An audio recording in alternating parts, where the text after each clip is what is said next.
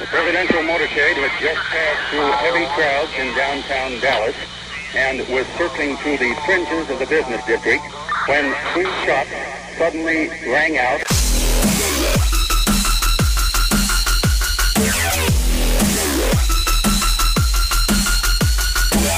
Destroying the media lies and dismantling the narratives. One story at a time. It's the Adrian Slade Show. Typically, I start out the show with, you know, a theme of something that's pretty, uh, pretty hardcore in the news. Um, today, I wanted to start off with something light. I mean, I could start off with the breaking news that, according to congressional sources, Adam Schiff used taxpayer money to reach a sexual harassment settlement with a 19 year old male back in 2013. And remember, Congress has that slush fund that they use tax dollars for to cover up sexual uh, harassment settlements. So, I mean, I could start with that, or I could even go into the fact that Time Magazine decided to make one of their persons of the year um, an Islamist, Al Qaeda sympathizer, Muslim Brotherhood, Washington Post journalist that was killed by Saudi Arabia, Jamal Khashoggi. We can get into all that. We can get into the fact that Qatar is paying money to conservative media, to conservative politicians, to the left and leftist media for favorable coverage and influence, which is why you're seeing this entire outrage mob against the new Saudi prince. The new Saudi prince is out there moderating his country you know, and I'm not praising him, but I'm saying he's better than the Wahhabis. He's out there allowing women to, you know, attend soccer games and to drive, and he's he's moderating the country with swift fashion. But for some reason, Lindsey Graham and the Brookings Institute and all these other organizations want to call for regime change, and they want us to put sanctions on Saudi Arabia, and they want us to indirectly, because of said sanctions, prop up Iran. Yeah, great idea. So when you get into all that, you wonder, well, no wonder he's getting favorable coverage in the news after his demise. So we could go into all that, but I kind of wanted to start with something just just a little observation of, of the left and how they operate, even in a conservative uh, school district. They still get their tentacles in there. There's still, you know, sustainable energy and all this kind of nonsense being taught to your kids. But it was kind of funny you know, my son, and I don't really get into a lot of personal stories from time to time, but I kind of felt like maybe, you know, let's have a little fun with this one because it was kind of funny to me. You know, my son, seven years old, tested into a gifted school, which was great, but that's also dangerous because he knows how to game the system with mommy and daddy.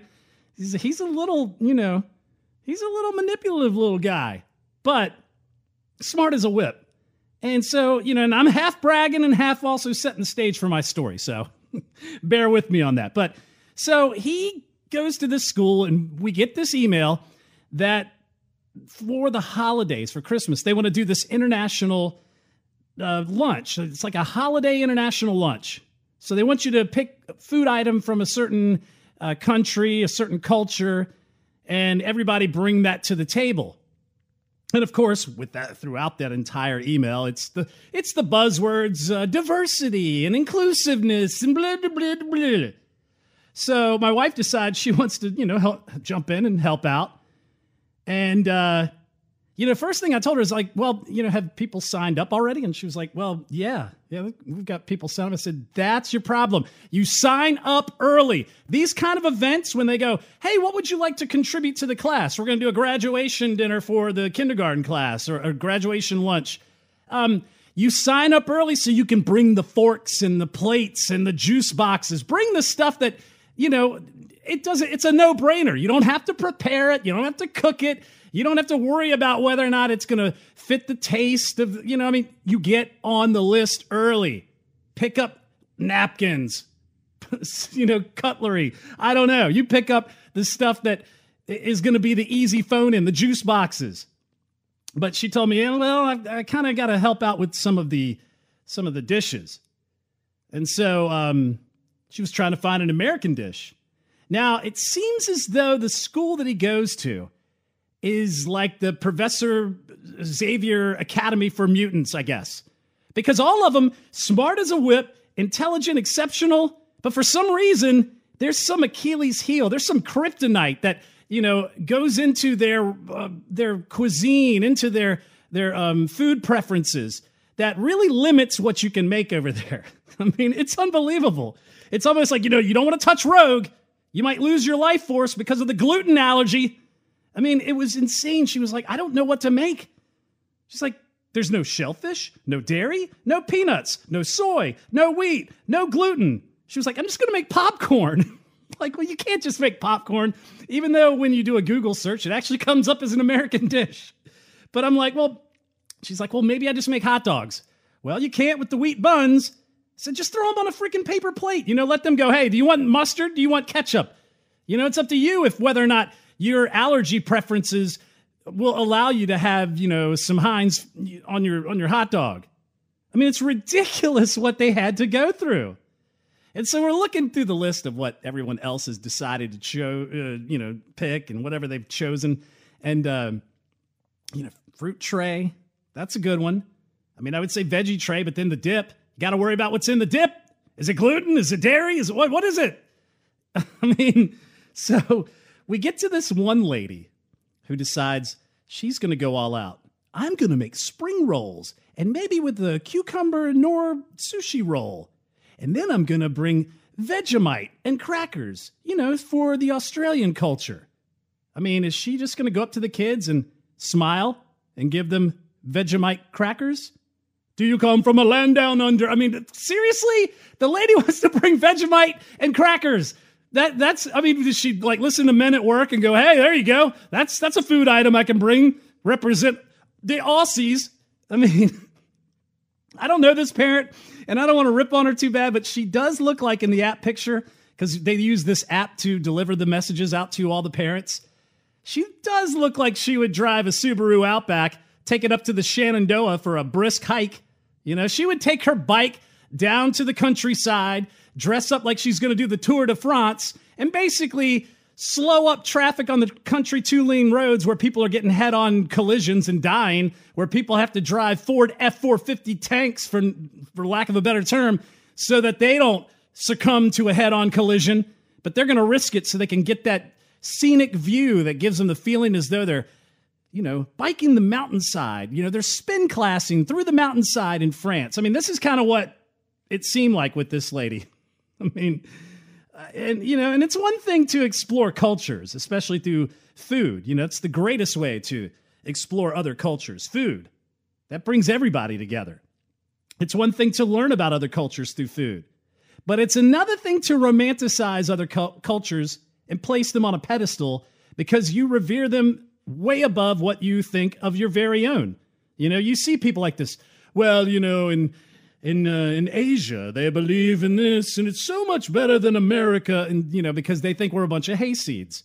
So it's really interesting to me that that's kind of where we were going with this whole thing. It seemed like, you know, you got some parents going, well, you know, I think I'm going to bring in some caviar, but it's, you know, it might be, might cause a reaction in some of the kids. So let's bring uh, vegan organic caviar, whatever. That's, and where is the place that you can get Vegemite? The only place I've ever seen selling Vegemite was Whole Foods. And let me tell you about Whole Foods. Those who follow me online know when I walk into a Whole Foods on Twitter, get ready for the tweet storm. I mean, it goes down the list, especially when you get to that that conundrum of, you know, if you sat down and ate because I'll tell you what, the Whole Foods prepare foods freaking amazing. The stuff that they put out now, granted, they do it by weight. So you know, you put a pork chop in in your box. It's your lunch is now fifteen bucks. But the one cool thing about it is the food is very good, very well prepared. But when you leave, that's where the confusion starts. That's when you hit the brick wall. Which receptacle do I throw my crap away in? Do you throw it in the compost pile? Do you throw it in the recycling pile? Do you throw it in the plastics pile? Do you throw it in? I don't even freaking know. But the, the thing about Whole Foods, I'll tell you two stories real quick that just kind of lead up to it all. Because for some reason, I walk into a Whole Foods and I piss everybody off and I don't even know it. The first was with the, we had a grand opening at Whole Foods. This is the first incident. And so it was packed. Everybody's fighting for a parking spot. I saw people shanking each other with, you know, homemade uh, shanks. in the side, like a prison fight, just to try to get a parking space. And so I'm kind of just driving in the parking, you know, in the parking lot in circles, basically. And I go, all right, I'm gonna drop you off, drop my wife off at the front door. She can go in, start shopping. At the time, my son was about, you know, a year and a half. He's passed out in the car seat getting his nap. That's how we do the naps, driving around. And so I found a spot and I park. And I'm sitting there, and my wife comes out and she comes out to ask me something. She goes back in. Um, then she comes back out again, and we're trying not to wake the baby up. And so we're sitting there in the car. Well, this guy behind me pulls up, and he thinks because the car in front of me pulled out of the parking spot, which would allow me to pull forward and then pull straight out of the parking spot, he thinks that because my wife got in the car to ask me a question, that we're ready to leave. And I'm talking to her, and he lays in on the freaking horn. And I'm looking back going, What the hell are you doing, dude? You're going to wake up my kid. She gets out and goes out, and I get out of the car. And I'm like, dude, I'm not going anywhere. And if I do go anywhere, I'm not pulling straight forward because there's a line, there's a caravan of cars that I would have to wait until I get to the end if that end ever comes so I can pull out of there. So guess what, brother? You're going to have to sit there and wait or find another spot. Of course, he was kind of floored that I would get out of the car and confront him like that. But what was great was the people that were standing by the door kind of knew what was going on and they started cheering. so I got a little bit of love from Whole Foods, but for the most part, Whole Foods not too good with me. The other was when, you know, we went into the bar restaurant side and we grabbed a little lunch. Looking for tables is like, I mean, it's a tables in a Whole Foods is a scarce resource. I mean, you got to look high and low and hope for a spot. You have to hover around and hope that you get a table. And so we were looking around and finally we get a table. And we sit down and there's a couple next to us that are on a long table who are sitting and eating at that same table with another couple who they don't know. So they didn't have their own private table, but they had enough space to accommodate what they needed. And so we're sitting there eating. And as I'm getting ready to finish, I see this couple who reminded me of, of ourselves, what we just went through. And they're looking around, going, Man, I can't find a table anywhere. And so we finish up. I grab them. I said, Hey, do you want our table? Because we're we're done. I mean, you can have it. We'll clean it up for you real quick. And they're like, oh, that's so great. Thank you. So then, you know, we wipe the table down. I give it to them. They're appreciative. I get up and I start to walk out. My wife goes, Did you see the couple next to you? They were pissed. I was like, Well, what happened? Well, apparently they wanted their table. And I was like, You know what? Screw them. They are sitting at a table. They've got adequate space. How about help out the people that are walking around eating food while standing up, walking around like they're you know, they're lost in the wilderness with a plate of food. I'm like, give them the table. I mean, is where's that kind of compassion? So, needless to say, Whole Foods and I don't really get along. But, you know, that's it's just a funny story. It's stereotypical of the left. You know, they're mockable caricatures. They're the ones who name their kids Abcde, which on paper looks like A B C D E. It's just like when I went to the orientation for my uh, son's uh, Professor Xavier Mutant uh, Talented School, and we're sitting there, and they're passing out the uh, passing out the name tags, and they're holding them up to make sure that whoever is you know already designated with that name tag will come up and get it. And my son, they hold up one, and my son goes, "Hey, Dad, they named their kid Line. They named him Line." And I start laughing, and that's when she's like, "Lene, Lene, is there a Lene here?" I mean, this is the kind of place that I'm dealing with. And so my wife, I guess, is going to make popcorn because you can't have gluten, you can't have dairy, you can't have uh, whatever, soy, wheat down the line. But it's these mockable parents that, you know, like my wife said, they're probably stay at home parents, they're probably stay at home moms, you know, and, and they watch The View and they have this progressive view towards the world. And they, you know, they want to save the planet and climate change and all of it. And it's very mockable. It's amazing how easy they are to be mocked. All right, let's switch gears now. So, Samantha Micelli is back. Yeah, Alyssa Milano cookie, as Doc Thompson likes to call her. Yeah, she's back. And she has brought with her some Dr. Seuss Christmas offerings just in time for the holidays. This holiday season, Betsy DeVos sent a lovely gift to the students of America new Title IX guidelines Here's a little story about it. Entitled, One Shitty Gift by Betsy DeVos. Late one evening at the Department of Ed, thoughts were bouncing round Betsy DeVos's head. She needed a gift, she started to think, a present for the people that would really stink. She already cut loan aid and ignored teachers' pleas, criticized public school, and embarrassed herself on TV. Title IX protects women, that much she knew, and something so good simply won't do. All night she stayed up, her mind ablaze, the shitty ideas pouring onto the page. No more investigations for off campus rape. Bars and house parties would totally be safe. The meaning of harassment she would remove, squeeze and twist until it was hard to prove. Live hearings where attackers defend their own violence sounded like a good way to keep victims silent. Sweep assault under the rug, walk back student rights, protect predators when they put up a fight. After all was said and done, rape stats would go down, not because things got better, but because fewer would count. Betsy wrapped her ideas and set off in her sleigh. One gift for every he, she, and they. But the good news is, unlike many gifts that are this one comes with a way to return it. So go ahead, put one more thing on your list of holiday tasks. Take Betsy's gift and shove it up her notice and comment section. Submit a comment, and she's legally required to review and respond before changing the policy. Tell Betsy no way Go submit your comment today at itsonus.org slash Title IX to let Secretary DeVos know what you think. Thanks for the crappy gift there, Alyssa Milano. I mean, yeah, who really wants due process? Who really wants constitutionality? We just, we've got to believe survivors. We believe survivors. You remember that crap? What is Title IX? Because she's really going on about Title IX. That's her big thing. Well, Title IX is a federal civil rights law. It was passed back along with the Education Amendments of 1972. It was signed into law by Richard Nixon.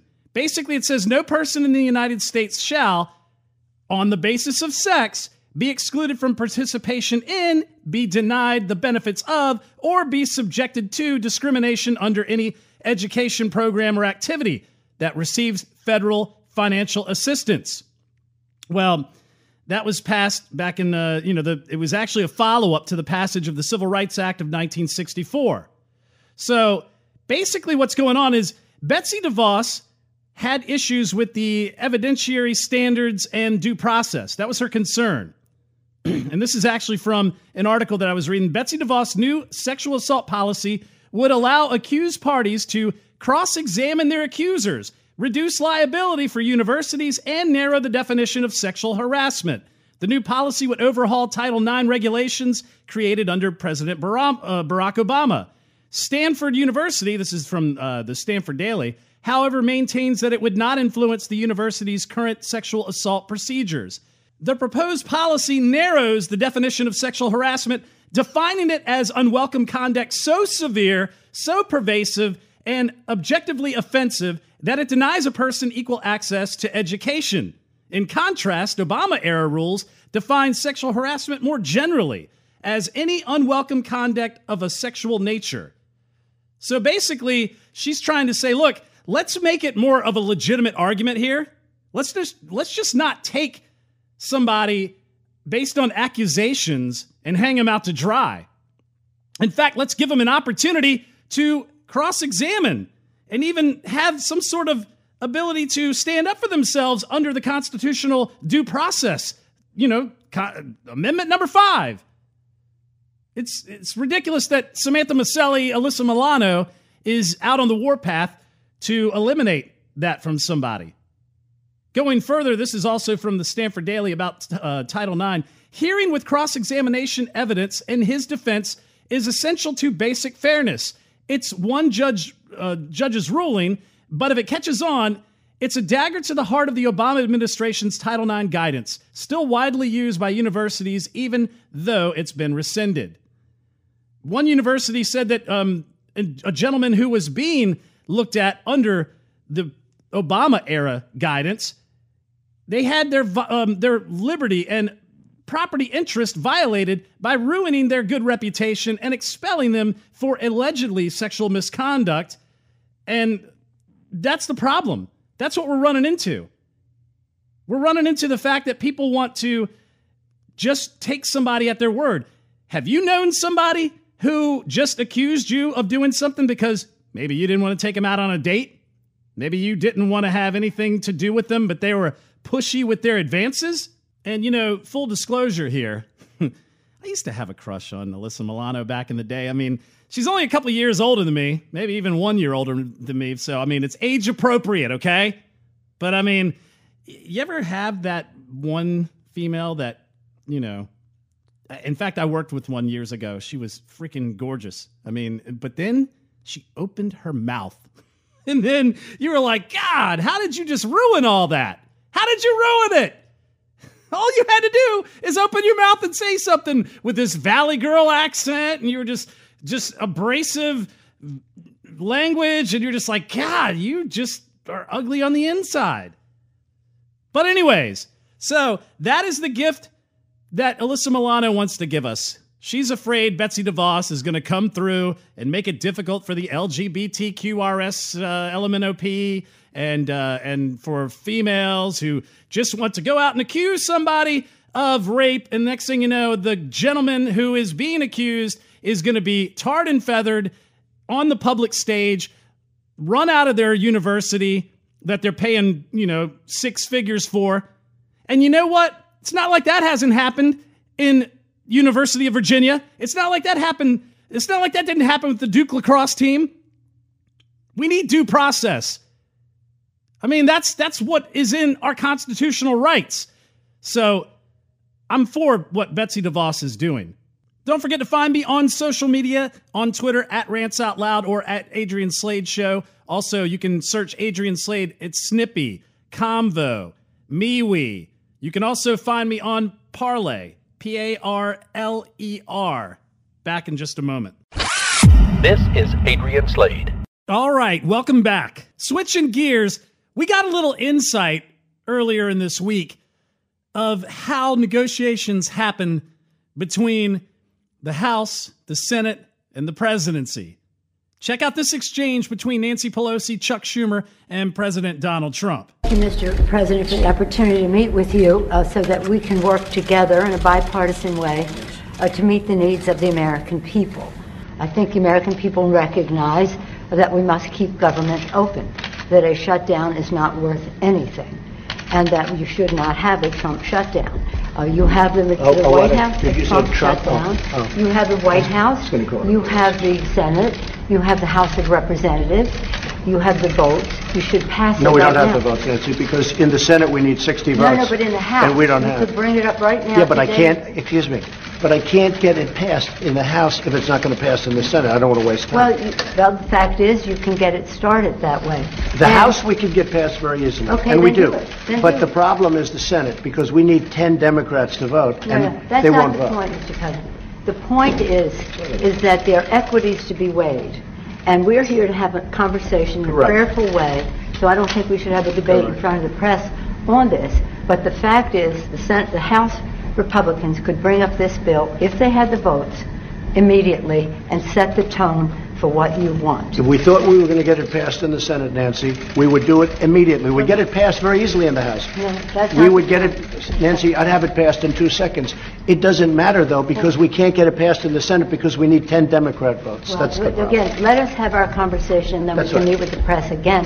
But the fact is, is that uh, legislating, which is what we do. Right. You begin, you make your, your point, you state your case. That's what the House Republicans could do, if they had the votes. But there are no votes in the House, a majority of votes, for a wall. No matter where you start. Exactly right. You don't have. If I needed the votes for the wall in the House, I would have them in one session, Well, then would go be do it. done. Go do it. It doesn't help because we need 10 Democrats in No, the don't put it Senate. on the Senate, put it on, course. put it on a negotiation. Okay, let me ask you this, just, and we're doing this in a very friendly manner. It doesn't help for me to take a vote in the House where I will win easily with the Republicans. not win. It doesn't help to take that vote because I'm not going to get the vote Don't put of it the on Senate. I need Mr. 10 President. senators, that's Mr. the problem. President, you have the White House, you have the Senate. I have the you White House. The White of House is done, and the House would give me the vote if I wanted it, but I can't because you I need, can't- Nancy, I need 10 can't. votes from Chuck. No, All right, let me say something Let me, here. uh, let me just say one thing. The fact is, you do not have the votes in the House. Nancy, I do, and we need Well, border let's take the security. vote, we'll Nancy, find out. Nancy, we need border security. It's very simple. Of course we do. We need border We security. do. And of course, Chuck Schumer, he has to grandstand and, you know, throw his disdain around. You know, he's got a virtue signal for his base. So they continue on with this exchange. something, Mr. President. You just say my way or we'll shut down the government. We have a proposal that Democrats and Republicans will support to do a CR that will not shut down the government. We urge you to take it. And if it's not good border security, I It won't is take it. very good border And if it's security. not good border That's what security, I won't take it. It's what the Because when board- you look at these numbers of the effectiveness of our border security, and when you look at the job that we're doing You with our just said it is military- effective. Can I be, can I tell you something? Yeah, you just said it's Without a effective. wall, these are only areas where you have the walls. We wanna do Where this- you have walls, Chuck, it's effective. We- Where you don't have Wait a walls, second. it Let's is not call a halt effective. to this. Yeah. Let's call a halt to this.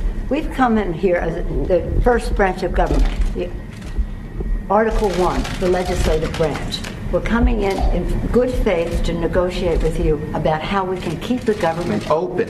The, the, the, We're going to keep it the open if we have border security. If we don't have border security, I'm- Chuck, I'm with you. we're not going to keep it I'm open. with you. We are going to have border And it's the same board, you're bragging about what has been done.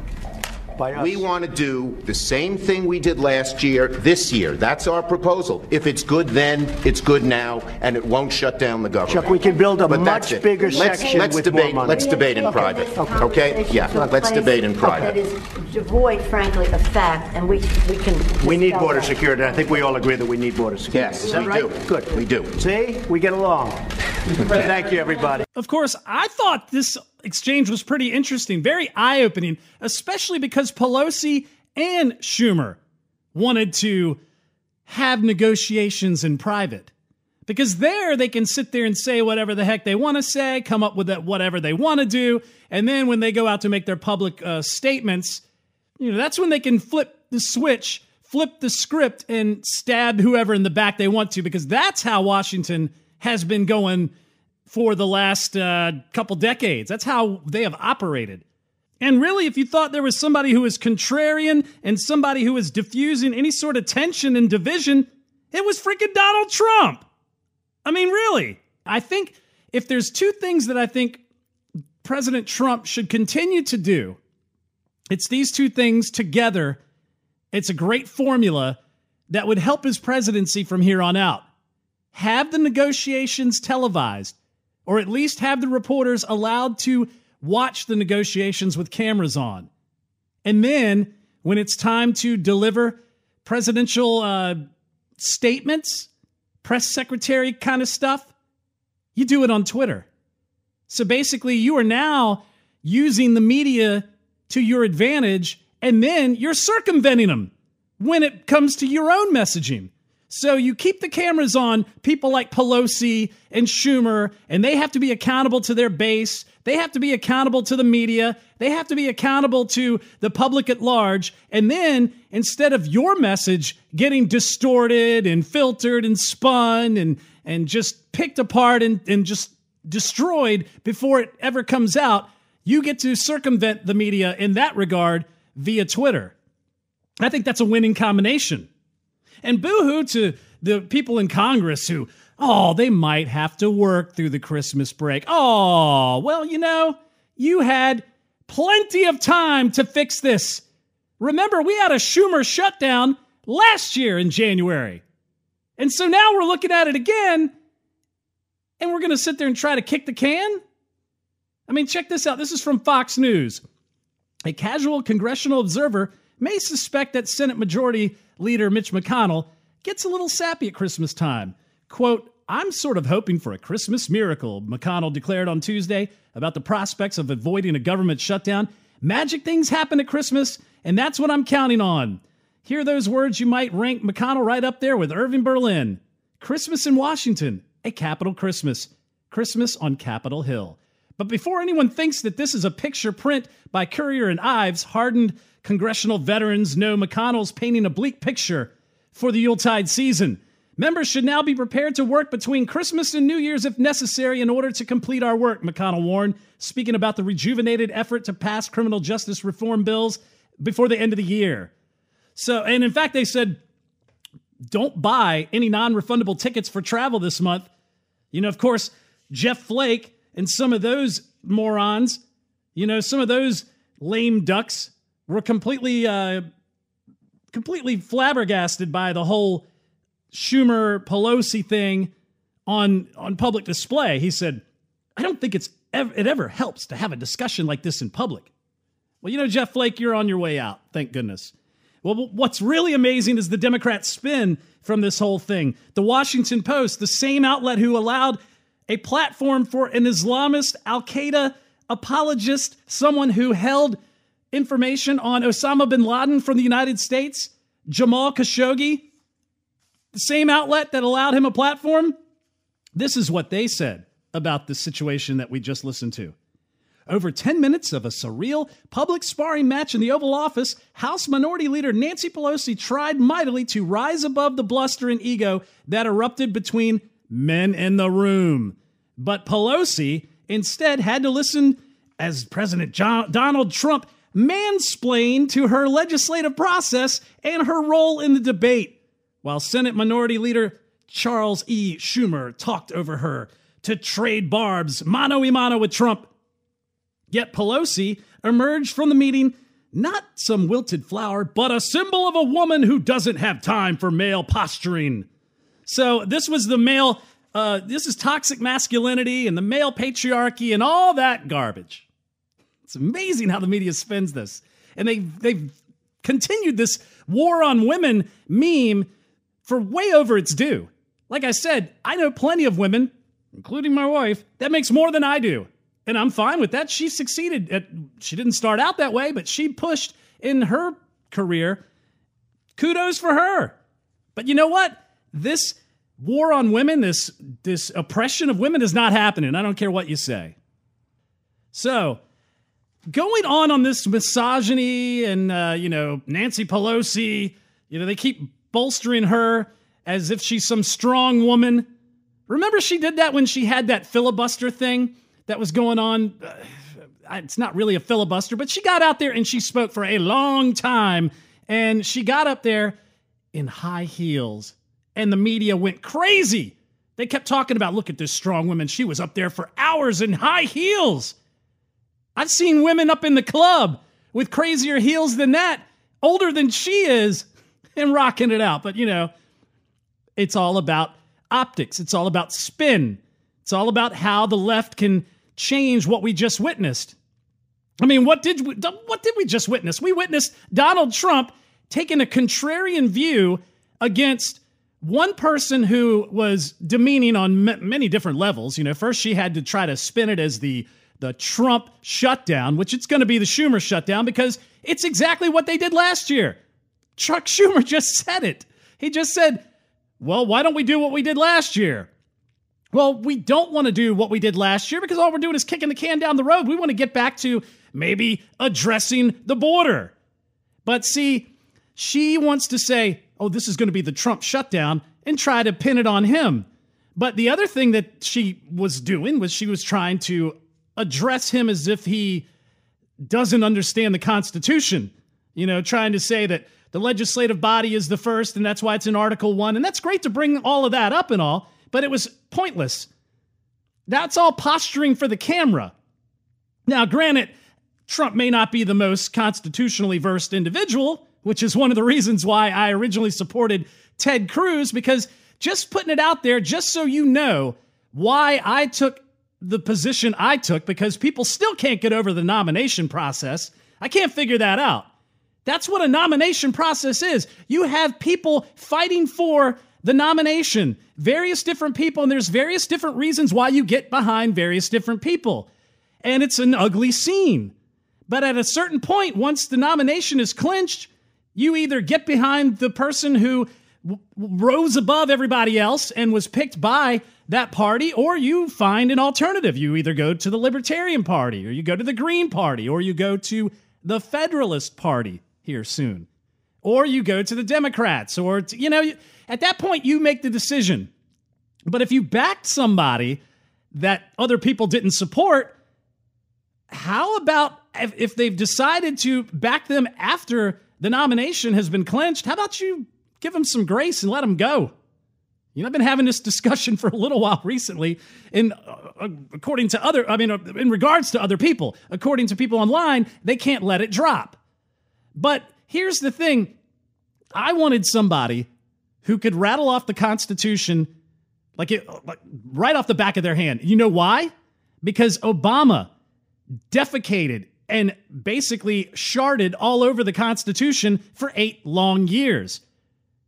Academia hasn't been teaching the Constitution even in legal courses.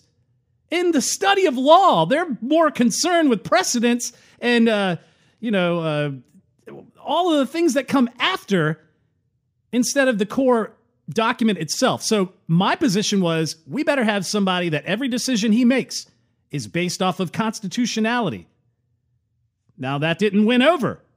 People picked the businessman, and I get why they did it because we needed somebody who was a wrecking ball, somebody that could swing the jawbone of an ass around and knock down the political class. Because really, if there's a couple things that I really must thank Donald Trump for, it is the the butt whipping, the actual the actual deep deep pantsing of the media, and this slow demise of the bureaucratic state.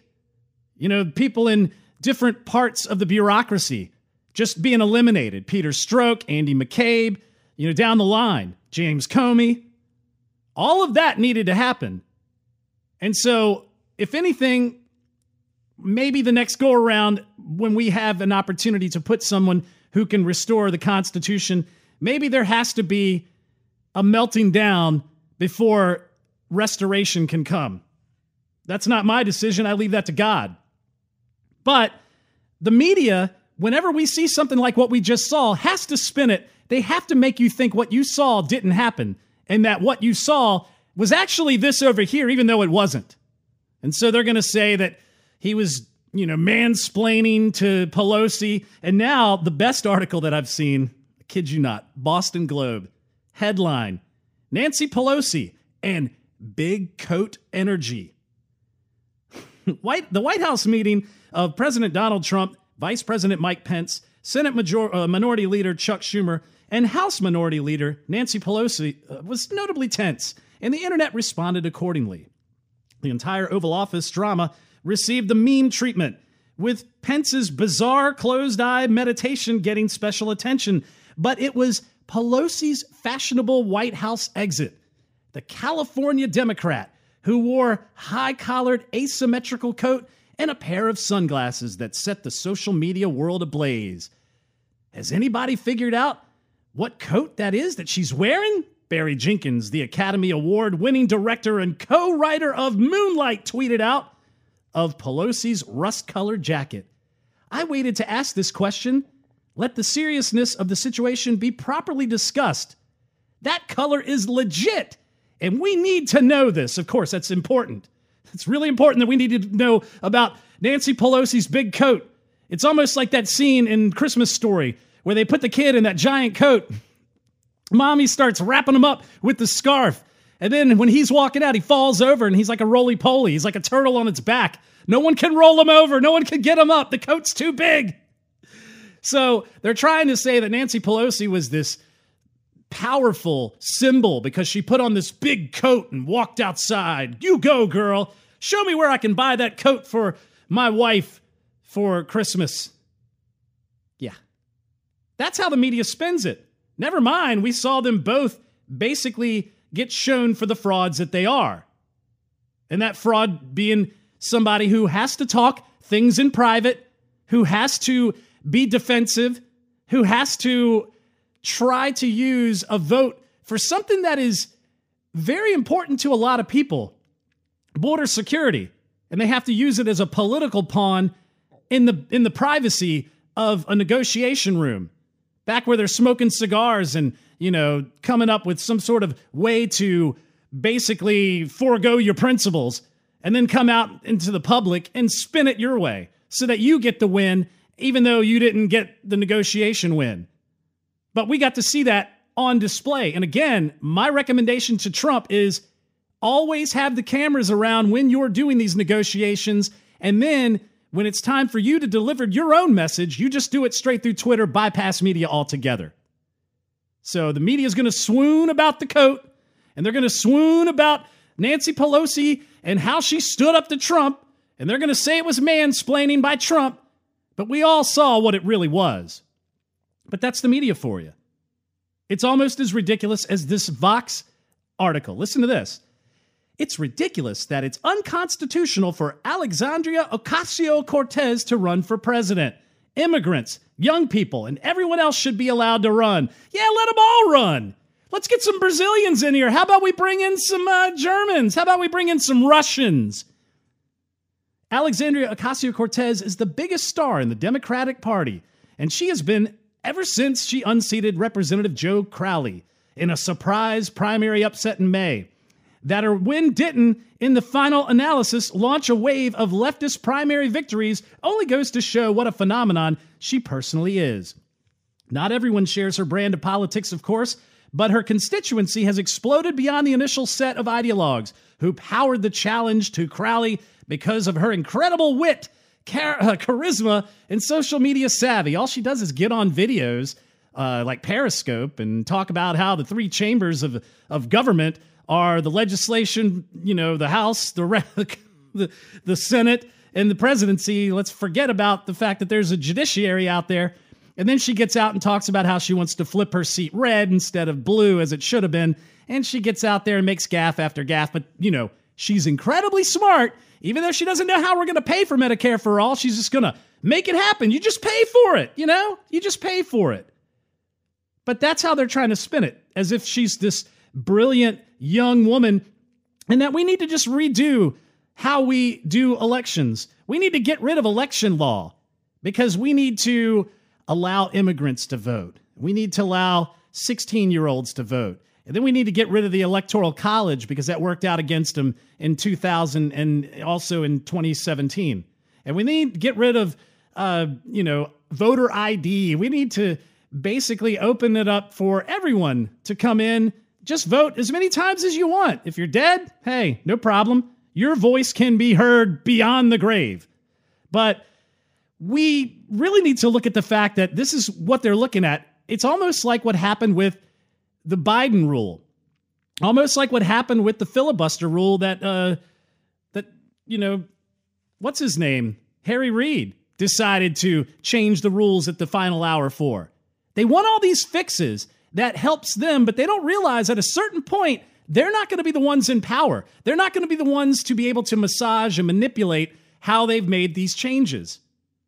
But that's they don't care. It's all about the initial win because I think they have something long term, and that doesn't involve constitutionality. Back to the article. In a year where moderate incumbents generally don't lose primary challenges from the left, in which our revolution endorses, failed to flip a single GOP House seat, Andrea Ocasio Cortez consistently dominates the conversation, living rent free in heads of conservatives, racking up magazine profiles and Twitter followers, engaging supporters on Instagram in a heretofore unprecedented way and pulling back the curtain on some of the seamier aspects of business as usual in the U.S. Congress. She's an outside politician in the best possible sense, quietly loathed by many of her colleagues for beating a well liked incumbent and being, frankly, more impressive than they are, but will still be well liked by normal rank and file Democrats. Having spent more time as a bartender than a politician, she has an appealing every woman persona, and a Latina from the Bronx is a reminder that mainstream politics needs more working class life in America than just old guys in Appalachian diners. You know, that's the funny thing. She's a bartender from New York. That's not really the real world. Okay, that's a bubble in and of itself. And I get it, you know, you can be in every person and, and run for office. There's no prerequisite. I mean, hell, look at what we had in Vegas.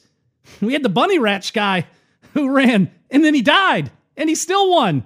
I mean, there's no prerequisite for a political background to qualify you to run because this is our country. If you want to run, if you think you can make a difference, you can raise the money, you can set, you know, a platform, you can articulate a stance and you're popular enough to get elected, kudos to you, more power to you.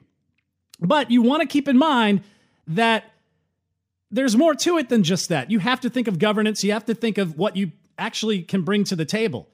And she, on the other hand, I don't think she realizes what she's gotten herself into. But at the same time, a lot of people are trying to question whether or not we should mock her on things that she allows us to mock her on.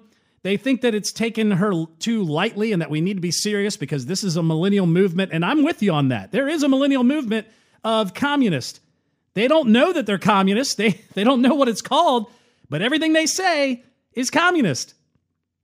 If it looks like a commie, it sounds like a commie, it's probably a commie, even though you've never named it a commie. But here's the thing we do have to have a little fun mocking her because she is the, the headstone of the millennial movement. She is the statue of the millennial movement, the marker, the cornerstone. And if we don't show people what is the ruse of what she is, the fact that she hasn't thought everything through, the fact that she is going on surface value uh, topics, she's not thinking things on a deeper level. We have to realize that she needs to be shown for the fraud that she is as an example of what we're dealing with. You can mock her and also take her seriously at the same time. Those two things can happen. So we have to realize the media, just like they did with Beto O'Rourke, just like they did with Bill Clinton when he was running, they were, oh, wow, look at him with the saxophone. Look at him on Arsenio. I wonder if he wears boxers or briefs. Let's ask him. Let's get a little, you know, 18 year old to go out there on MTV and go, Mr. President, do you wear boxers or briefs? I wear boxers. Meet me in the Oval Orifice. I've got some, you know, Cubans I want to get you with, Ms. Humidor. I mean, that's what we built up. We built all that. Not us, the media did. You know, they went on about Barack Obama and his, you know, clean, starched slacks. You know, he was just a clean, articulate guy. Even though he went, uh, oh, oh, uh, uh, uh, uh, uh, uh, you know, uh, uh, uh, uh, you know, Chris Matthews, uh, uh, uh, that feeling going up your leg? Yeah, that's media spin. That little thread, that little electrical shock that went up Chris Matthews' leg was media spin and projection. It wasn't actual substance, it wasn't personality. And we're going to see a lot of this. It's going to happen whether we like it or not. We just have to go for the ride. But eventually, they will show themselves to be the frauds that they are. They will sit there and build up in the media how important they are, only to have ticket sales plummet when you go on tour, right? Bill and Hillary out on their tour. No one's showing up. Seats are empty. Ticket prices are going down. I think you can buy them on Groupon at this point. I think they're going for like 50 bucks or less. You might be able to pick up those and some tickets to Def Leppard, you know, at the state fair. Maybe some tickets to see Sleeze Beez. I don't know. You could probably scalp those more than you can, can scalp Hillary and Bill Clinton tour tickets. But we have to realize the media is always going to prop up their side and give them the fluffy treatment that they're not going to give us. And they're going to continue to do just like they do to Donald Trump on a daily basis to whoever it is Kasich, Cruz, Rubio, Walker. It doesn't matter. Whoever the, the GOP guy is, they will be the ones to be destroyed by the media. And they're not going to get the fluff piece of Nancy Pelosi's coat and how she's being mansplained. I'm Adrian Slade. Thanks for tuning in. You can listen to us on Mojo 50 every Saturday at 5 p.m., every Sunday, 6 a.m., and then again at 5 p.m. Check out Mojo 50 on the iHeartRadio app or at mojo50.com. You can also check out the podcast, iTunes, SoundCloud, Stitcher, Google Play, Spreaker, TuneIn, Overcast, Podbean, Wherever podcasts are hosted, you can find The Adrian Slade Show. You can also check out The Adrian Slade Show Roku channel in your streaming store. Download it. Check out the blog, adriansladeshow.com. You can also support the show. Subscribe, $2 a month or whatever amount you wish. Patreon.com slash Adrian Slade Show. Or get on over to anchor.fm slash Adrian Slade and donate $4.99 a month. We'll see you guys next time.